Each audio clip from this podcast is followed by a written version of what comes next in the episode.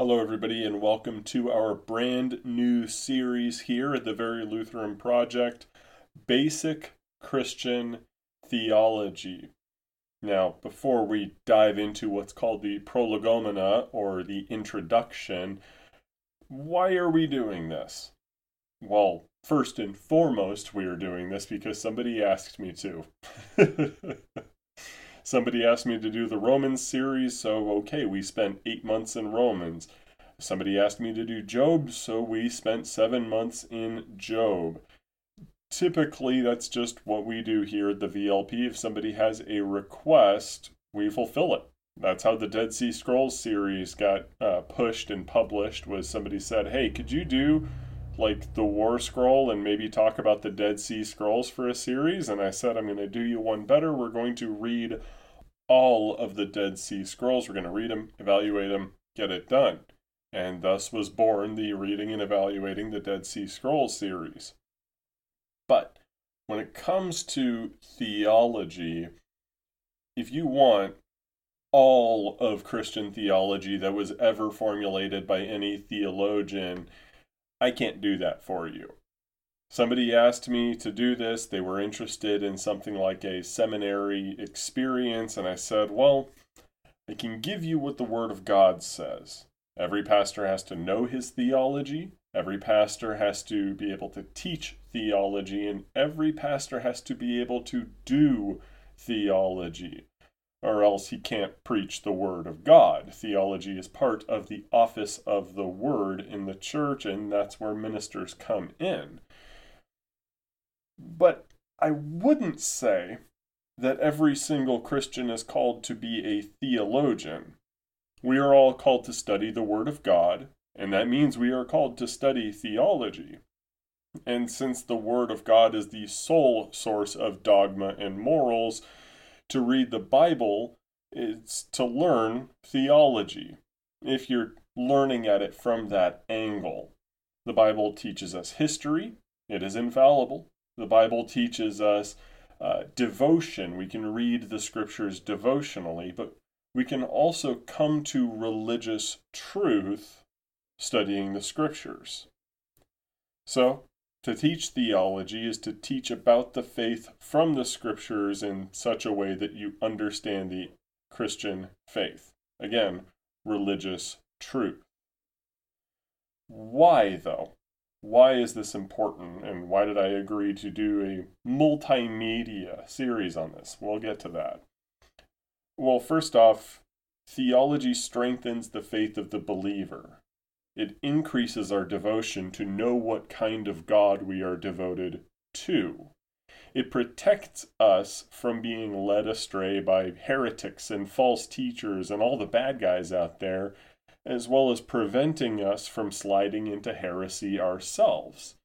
Trust me, get the Bible into the hands of any rando out there in the world, and it is likely that at some point they're going to have a material heresy in their head.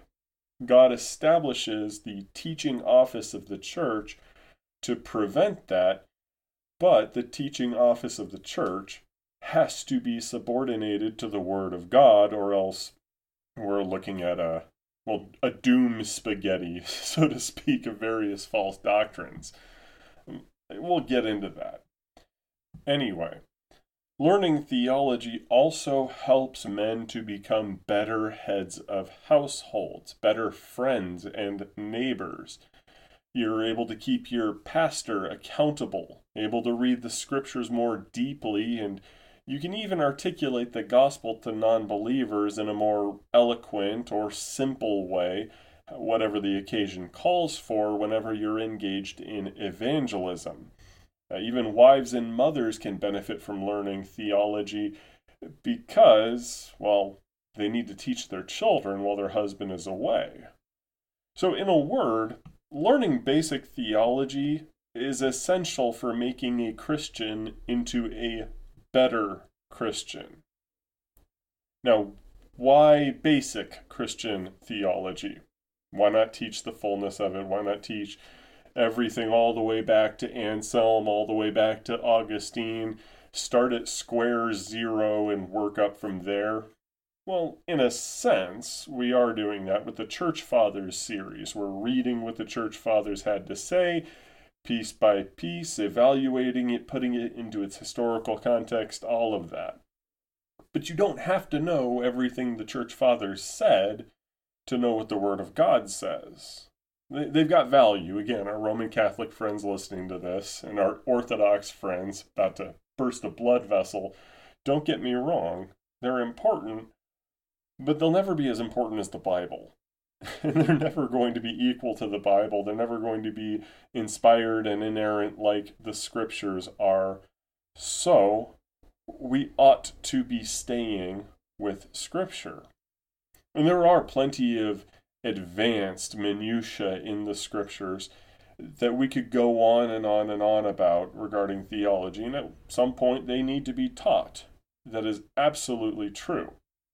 But at the higher levels of theology, at the super advanced levels, a lot of theologians engage in comparative theology, philosophical disputes, commentary on what other theologians are saying, and the like. This ability to articulate intricate and subtle differences between denominations and not so subtle differences between religions. And they learn the apologetics necessary to demonstrate that our theology is correct and the others are suspect.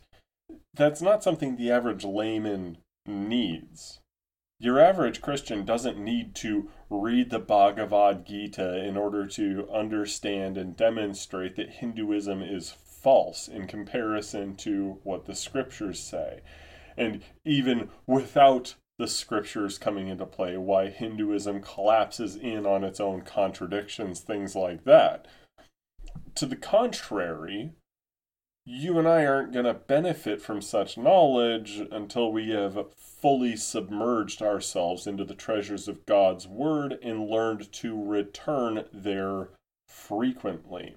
Maybe a seminarian or a theologian comes by for a lecture and teaches you why the other religions of the world are wrong or here are the finer points of what Origen had to say before he went full heretic and etc. and so forth. And all that stuff is important, but you have to keep coming back to the basics. The most advanced boxer in the entire world still goes back to his jab. He still goes back to that basic first punch you learn in boxing. The same way the Juilliard trained guitarist still practices his basic scales and his basic arpeggios. Otherwise, what are you doing? You end up with knowledge that's a mile wide and an inch thick. You don't have this firm foundation.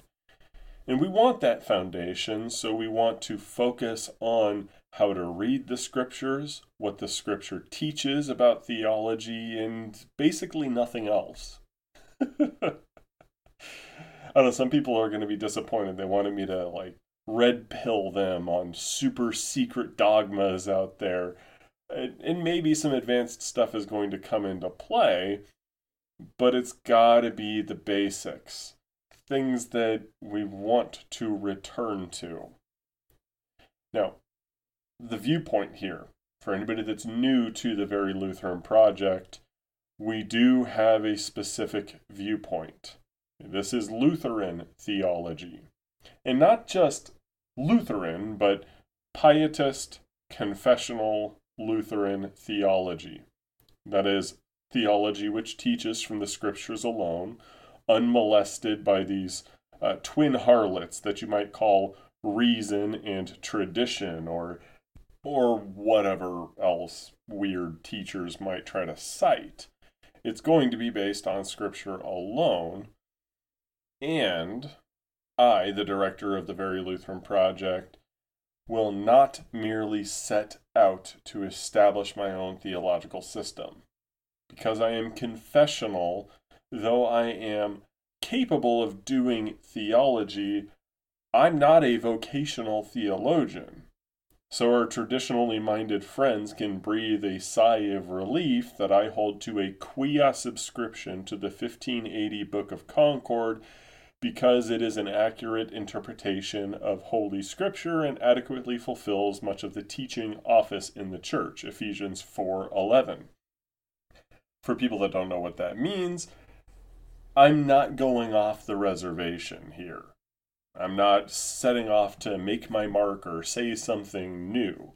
In fact, at this point, there really shouldn't be anything new in theology. We've had 2,000 years to figure things out by the guidance of the Holy Spirit using His Word. I'm just here to teach it. But I digress. I am also a pietist. I care about Christians becoming better Christians and myself becoming a better Christian. Theology as just an academic exercise for finding out the truth isn't really worth much to people. Now, don't get me wrong, the truth is important. But if you are going to be searching out religious truth, it should be for something. We're not Gnostic heretics out there seeking the truth for its own sake. And we're not people out there that want to be some brain on a stick. The book of Colossians condemns the people out there that belong to some smarty pants cult. To the contrary, Scripture is beneficial for equipping all the saints. So must be learning the theology that the Word gives us. So, if theology, learning theology from the Bible, makes us better Christians, then that has to be our goal when teaching theology. So I leave open the possibility that there might be an element of newness to what I'm doing. There hasn't been a confessional pietist theology laid out. And even if I'm not going on off the reservation on what I'm teaching, there are going to be some concentric circles where we start with one point and then expand out from that point, and then return to the center and expand out a little more, and return to the center and expand out a little bit more, bringing up the same things and the same concepts over and over and over again so that we are growing as Christians with a foundation in what the Word teaches. Again, remember, theology without a purpose, theology done for its own sake, doesn't improve you as a Christian. This is where so many people get wrong.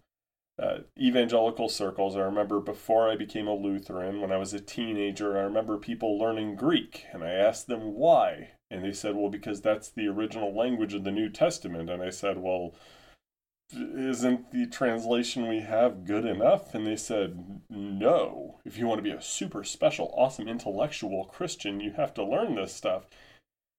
And that's just not true. you can be a great Christian without ever having to learn Koine Greek or the Hebrew or the Masoretic text or anything like that. You can trust in Christ, search the scriptures, and become a capable Christian who is sanctified or made more holy over time without having to get into that excruciating intellectual detail. Now, about this, this whole series here and this introduction here, theology should be presented as simple for the layman. Not because you're stupid. God forbid I should ever call you a fool or say that you're stupid, because chances are you know a whole lot of stuff that I don't. I know some stuff you don't. So perish the thought that I'm trying to condescend to you here, especially goodness gracious, I got some friends that are engineers and they can blow the doors off of my mind with the stuff they talk about. I got family members that get into the hard sciences and both of us can just look at each other and kind of cross our eyes a little bit when we get into the details of our professions. Most people are intelligent enough to understand these matters, theological matters, so long as they're believers. Non believers cannot understand it. We'll get into that. But the reason for a simpler presentation, how we're going to run this series, is that almost every single Christian in the entire world is concerned with the vocation that God has given them. your job, your family, where you're going, even your hobbies can be given to you by God as something to do and rejoice in. And there's any other number of matters. If you're not called to be a theologian or to be a pastor, well, maybe you're too busy to get into the deep dive type of stuff there. And as much as theologians, you know, the guys that are paid to do this, love to get into the deep dives, most people just don't have time for that. And we want you to know the basics. We want you to be just a little dangerous with Scripture and able to understand the basic matters of the faith. But for the person who is too busy to listen to a conversation like this, we're putting up the PDFs of every single one of these on the Very Lutheran Project website, verylutheran.biz. And for the people who are too busy to read, we are uploading stuff to SoundCloud. And we're making it conversational over audio so it's easy to understand. And the PDFs are going to be with simple bullet points, simple things, simple theses and explanations of the theses, so that you can get an understanding of what's going on without any issues. You have the basics, you're dangerous enough to understand what doctrine is and to hold your pastor accountable in order to teach your kids everything without having to get lost in the weeds. So, everybody can go at their own pace, hence both the PDFs and the audio. Now, let's get down to the center of Christian theology. Let's give you an example here of these theses that I'm talking about. First off, Christian theology centers around the person and work of Jesus Christ. It centers it. Christian theology has to start with Christ. Christ is the center of Christianity. I know I said I wouldn't get into the weeds, but the Greek word for Christian, Christianos, means a follower of or someone belonging to the party identified with Christ. If somebody wants to be a Christian, then the focus must be on that which defines a Christian. We are not Godists. We are not just theists theoretically you could put a definition out there that says all Christians are theists. That's true, but not all theists are Christians. There's this special philosophical carve out and even a religious carve out for a Christian. At the risk of being crass, without Jesus, your Bible isn't worth its weight in toilet paper not even used toilet paper. You can say that everything in the scriptures is true. Yes, absolutely. But if you didn't have Jesus, what use is it to you? What use is a religion that does not save you, that does not do something for you? We talk about the gospel. The gospel means good news, evangelion.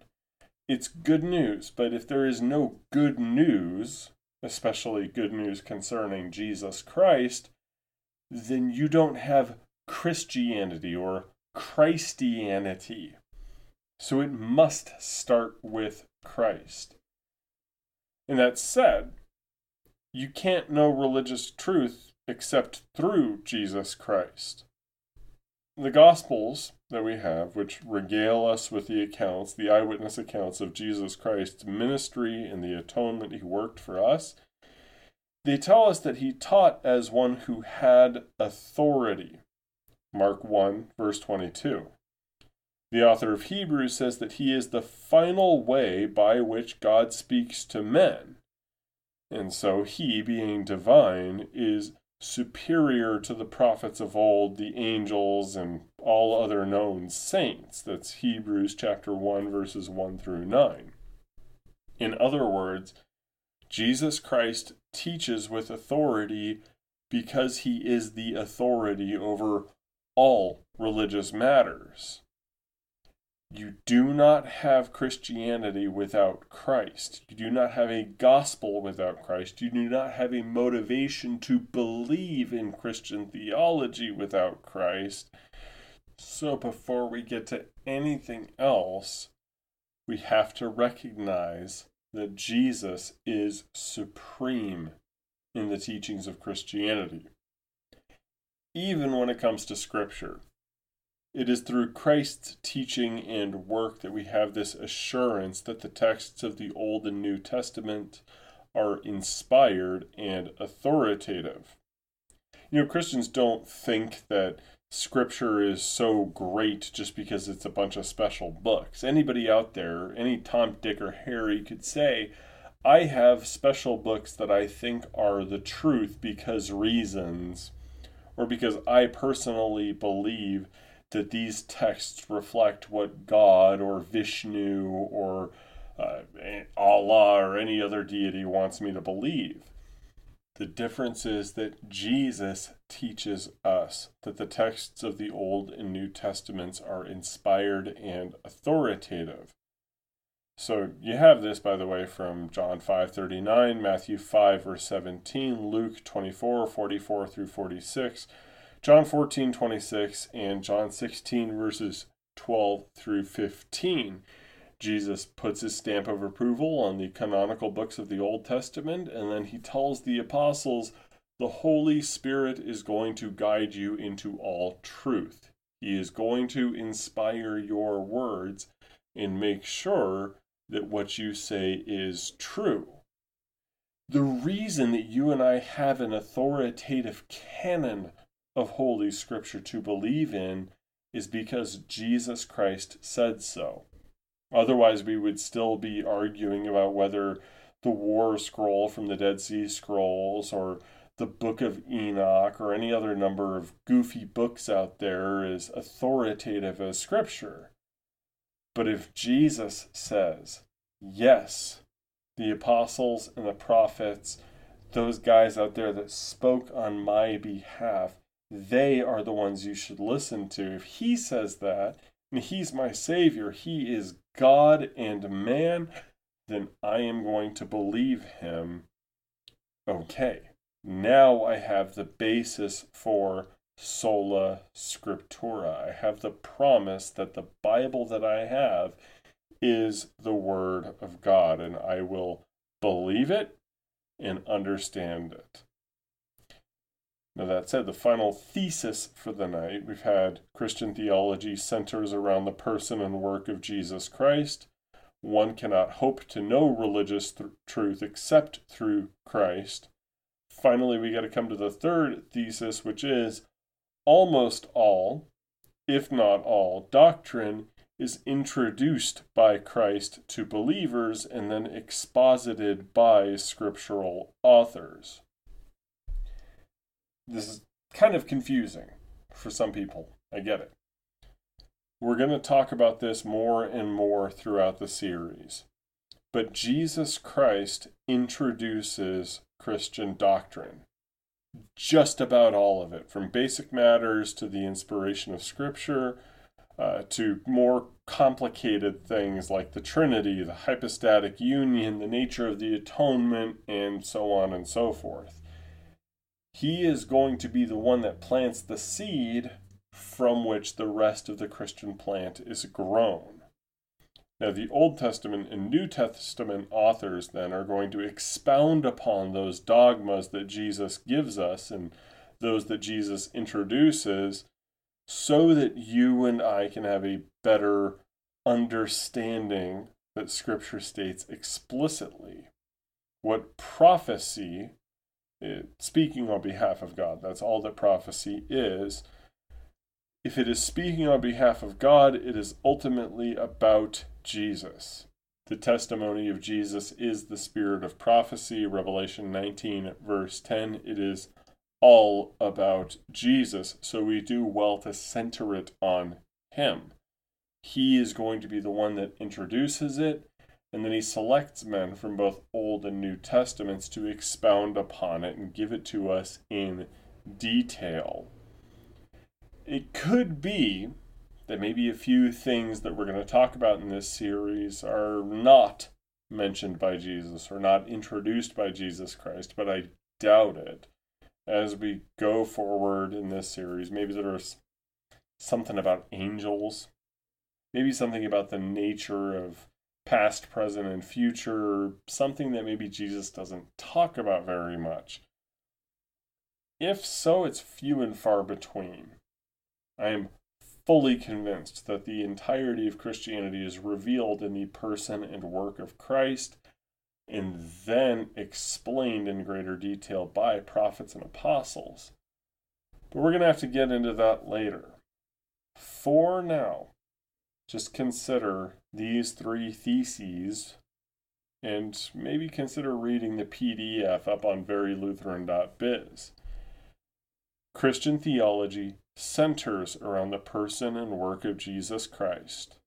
One cannot hope to know religious truth except through Christ. And then finally, almost all, if not all, doctrine is introduced by Christ to believers and exposited by the scriptural authors, that is, the prophets and apostles of the Old and New Testaments. Next week, we will get more in detail into the nature of the gospel. What does the gospel mean, and why is that so important to us? But until then, our Lord bless you and keep you. Amen and amen.